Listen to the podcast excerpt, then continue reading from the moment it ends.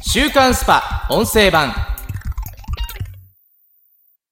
こちらのオーディオブックは、週刊スパ2021年2月9日号より、特集70歳まで働く極意をお届けします。アプリでダウンロードできる添付資料で、写真や図表がご覧いただけます。70歳まで働く極意。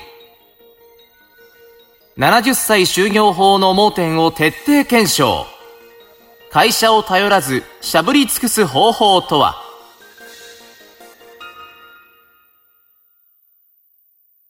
？4月1日から改正高年齢者雇用安定法、通称70歳就業法が施行される。これによって、いよいよ70歳まで働き続けるが常識になる世界が現実味を帯びてきた。悠々自適な老後生活など、夢のまた夢になったサバイバル時代をどう生き延びればいいのか、生存戦略を探る。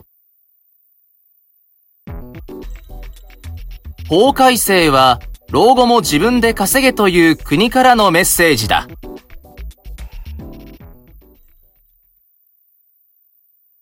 70歳就業法が始まることで、我々の働き方はどう変わるのか。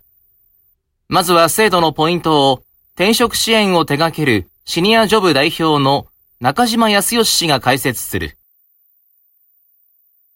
この法改正によって、企業には希望する社員には70歳まで働けるようにする努力義務が課せられます。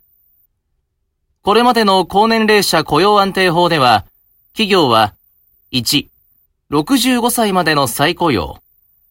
2、65歳までの定年の引き上げ。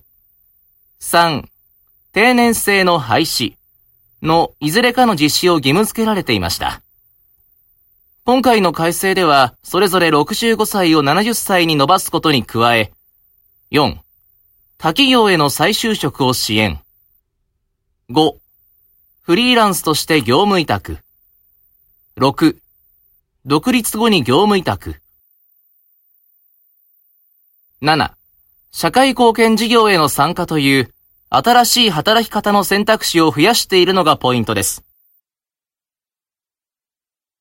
現在の定年制度は3つの選択肢があるが、実際には本市が会社員200人を対象に行ったアンケート結果にもあるように、再雇用制度を取る企業が圧倒的に多い。新制度ではそこに4つの選択肢が加わる。5や6は一度退職してから業務委託先として会社の業務を請け負うこと。7は企業が運営する NPO 法人への出向などが想定されるという。これは正社員以外の選択肢を国が増やしているということだ。つまり、70歳まで正社員として今の会社で働ける保証ではないと念頭に置かなくてはなりません。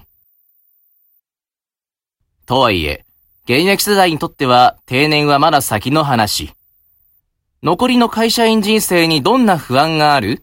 を調べると、70歳まで働くのは想像つかないが最多だ。上司や先輩にも前例がないため、見当がつかない。52歳、運輸。自分がいる自動車業界は変革期を迎えているが、その波に乗り遅れそうな自社が30年後も存続しているのか。54歳、メーカー。年々退職金が減らされているので不安。自分が退職する20年後には、制度そのものがなくなっているのでは。51歳、商社。不安要素を挙げればキリがないが、国が諸手を挙げて70歳まで働けと声高に叫んでいるのは間違いない。厚生労働省が示したパンフレットからも、まだ企業がどうするべきかが不透明で、70歳まで働くことが世の中のスタンダードになるという風潮は、もはや不可避です。そして段階の世代が75歳以上になる2025年には、さらなる制度変更が待ち受けているんです。労働環境の大きな節目になる2025年問題とは、実は2025年は高齢者の労働環境にとって大きなターニングポイントになりそうな年でもある。まず、65歳までの継続雇用が完全義務化される。現在は移行期間中。そして男性の厚生年金の受給開始年齢も65歳になるのだ。女性は2030年。さらに、高年齢雇用継続給付金の制度にも動きがある。これは若い時から働いていた会社で定年後に再雇用になり、賃金が下がった際に受け取れる保証です。政府は給付額を2025年以降は半減にして、その後は段階的に廃止する方針を示しました。少子高齢化による労働力不足や社会保障財政の逼迫が深刻化する中で、これからは働き方を自分で選び、自分の食いぶちは自分で稼げ、という国からのメッセージとも言えます。これまで以上の自助努力なくしては生き延びられない時代を前にどのように立ち回ればよいか。まずは自分の所属する会社が定年に対してどのような方針を取るのか、人事などにリサーチしておくこと。体制整備に悩む企業もあるでしょうが、この1から2年で何らかの動きがあるはずです。当分先の話だと指を加えていては危険。70歳まで働く時代を生きるための人生戦略。仕事だけでなく、私生活での介護負担や自身の病気など、まさかに対する不安は大きい。予測できない人生のリスクにどう備えるべきか。働き方。70歳まで働き続けられそうな次の職場は、今から探せ。目先の年収アップよりも、深夜になっても長く働ける職場に転職したい。実は今、50代の転職動機では、そんな声が増えているという。前室のシニアジョブ代表、中島氏が話す。会社員人生のゴールを見据えて転職活動を行う人が増えている印象です。言うなれば、会社員人生の就活ですね。まさに対の住みかならぬ、対の職場選びといった様相だ。